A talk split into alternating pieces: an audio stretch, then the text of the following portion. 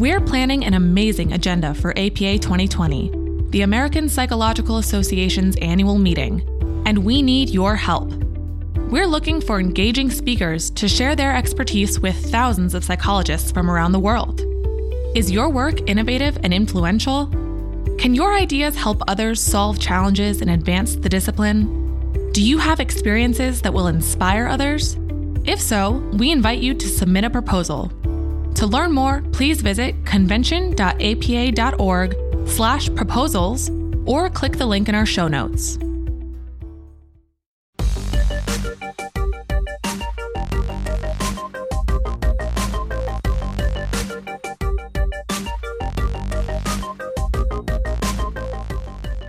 Progressing in one's chosen career is not simply about showing up for work every day. So, what do you do to succeed? In this episode, we speak with one psychologist who is helping young scientists create individual development plans, or IDPs. He, along with colleagues at the American Psychological Association, has put together a set of short YouTube videos that spell out how IDPs can get your career on the right track from the start. IDPs are a tool that rely upon self assessment identifying your career goals, your values, and your skills and abilities. When done correctly, they provide a framework for developing career milestones that move you towards a desired career outcome. I'm Audrey Hamilton, and this is Speaking of Psychology.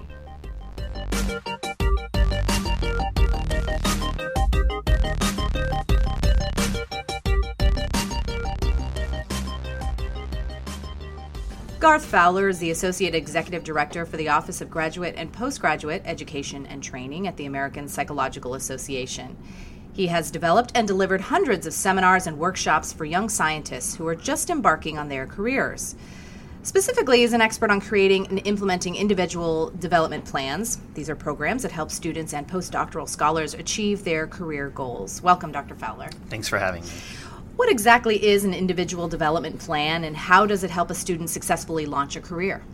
An individual development plan is a resource that individuals can use to actually plan out what their career trajectory is going to be. Mm-hmm. It's a series of steps that they go through that involve looking at their own skills and abilities, what their own interests are, uh, doing research on the type of careers out there that utilize those skills and those abilities and that might match their interests and then trying to put down and say, well, if I really wanted to have that job, say in two years or three years, what would it take for me to really be competent and successful?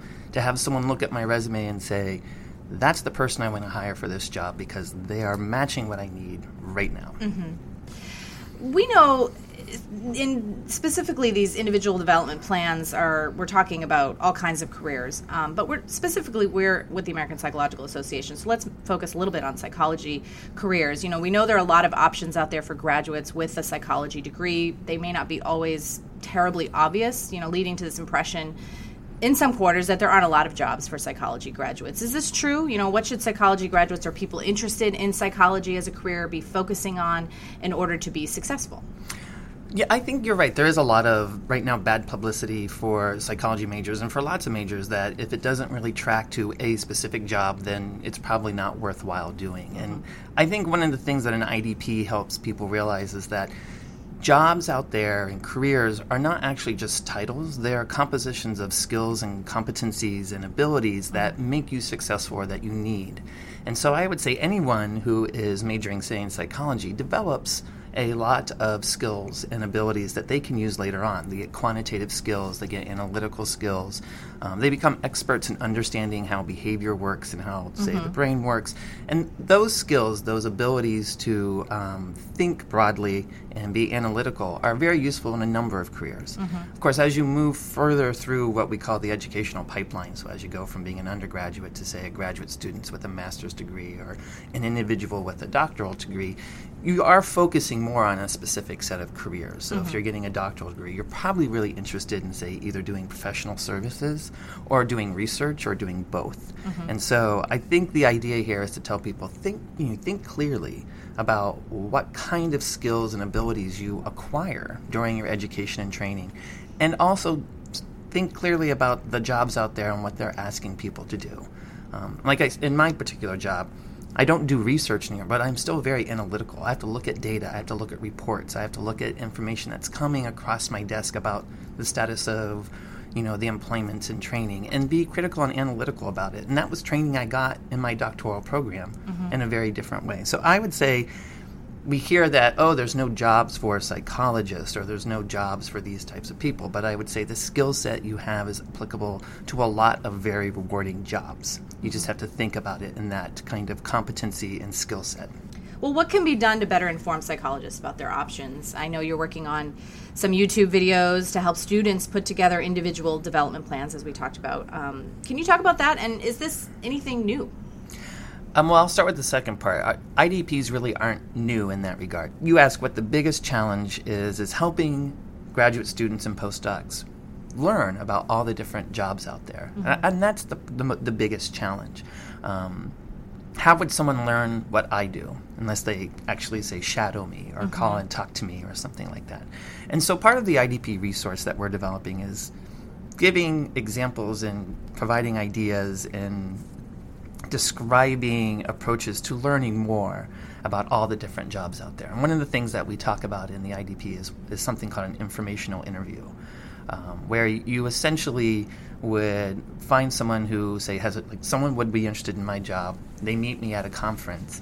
Um, they could send me a follow up email later saying, I was really you know, impressed by your talk about IDPs, and I am also interested in graduate development, education, and training would you mind if we had coffee after you know tomorrow's session and you could just tell me in 20 minutes a little bit about what you do how you got there how your training matched what you and actually when most people get an email like that mm-hmm. they're happy to respond right it sounds really intimidating mm-hmm. and it's hard i think sometimes to get graduate students and postdocs to do that but that's one of the ways to go out there and say well how would I get a job like yours? Or are there other jobs mm-hmm. like yours? Like, do other associations have individuals in charge of graduate and postgraduate education and training like we do at the APA? Mm-hmm. And would I be able to, you know, apply for that job or would I be successful? Mm-hmm. So I think that's the biggest challenge is getting them to think beyond, oh, well, most people who usually studied psychology ended up being X when the data shows right now in, in workforce and in reports that come from the National Science Foundation and from National uh, Institutes of Health and other groups that that's not the case anymore. There used to be this really what we call traditional track for, mm-hmm. and it's not there. That's fewer opportunities in some regards. There's not as many faculty positions that there used to be, um, but there's also a lot new, a lot more new opportunities yeah. um, that people should be investigating, and so that's I think, the biggest challenge, and that's where we're trying to really focus. And frankly, maybe more creative and interesting careers than you have ever thought of. I mean, we, you know, we have highlighted in Science in Action on our website, you know, people who work playing video games all day. they have a PhD in psychology. I mean, it's it's right. n- not right. saying that you know people out there that that's what you should be doing or focusing on, but you know, thinking outside the box is, right. seems to be a really big focus right now, not only in psychology but other careers. Yeah, well. I think yeah. you're right. It is kind of this thinking outside the box, and it's also taking advantage of of just seeing what people are willing, you know, what people are doing. Mm-hmm. Um, so I like your example of playing video games. Um, where I went to graduate school, Microsoft was right across the river, and um, you would be surprised at how many people. Um, with graduate degrees were getting hired by Microsoft to do things like let's product test this, you know, mm-hmm you know, part of Microsoft Word. Let's have this. Let's have that. And psychologists are are well versed and prepared to have that type of job. Mm-hmm. Um, they might have to learn some computer coding on the side, but then that's a new skill set that you've added, and here you are doing something really amazing and different um, with your degree. Mm-hmm. So let's imagine I'm a psychologist. I'm not, but let's imagine I am. I have a you know a fresh new do- doctorate. I'm heading to my first postdoc position or maybe my first job.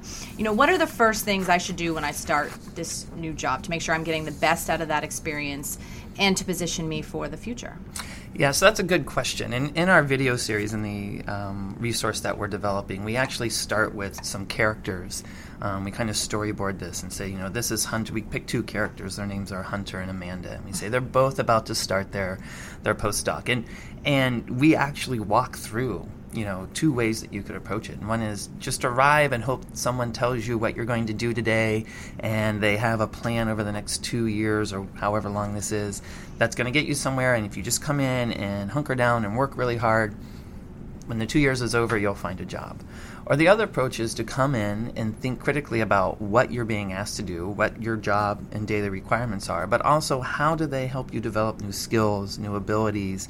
Um, where's the opportunity to say, maybe I'm not so great at public speaking, so while I'm in this postdoc, I'd like to try and get more opportunities to do that because someday I would like to be a spokesperson for psychology careers at the APA or something like that. Mm-hmm. So we tell people when you start a new phase of your training or a new phase of your career, sit down and think, what am I going to gain from this? What's, what opportunities are there for me?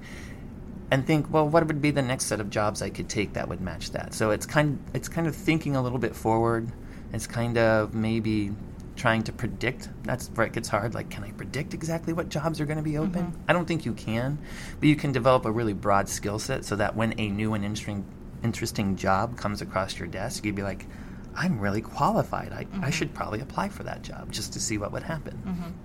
So, what if you're not a psychologist or a psychology major? What other fields are these IDPs useful for, and when should people start developing one? Yeah, that's a really great question. And we're starting to see this idea of an IDP going across all disciplines and all stages of education, um, which I think is really exciting, but it, it also really, I think, drives home the idea that during your graduate education or during your postdoctoral education, one of the things you should be focusing on is developing competencies and skill sets that will serve you for the rest of your life, not just writing one paper that will get you the next job or mm-hmm. something like that. Great. Well, Garth, thank you so much for joining us. Appreciate it. Well, thanks for having me.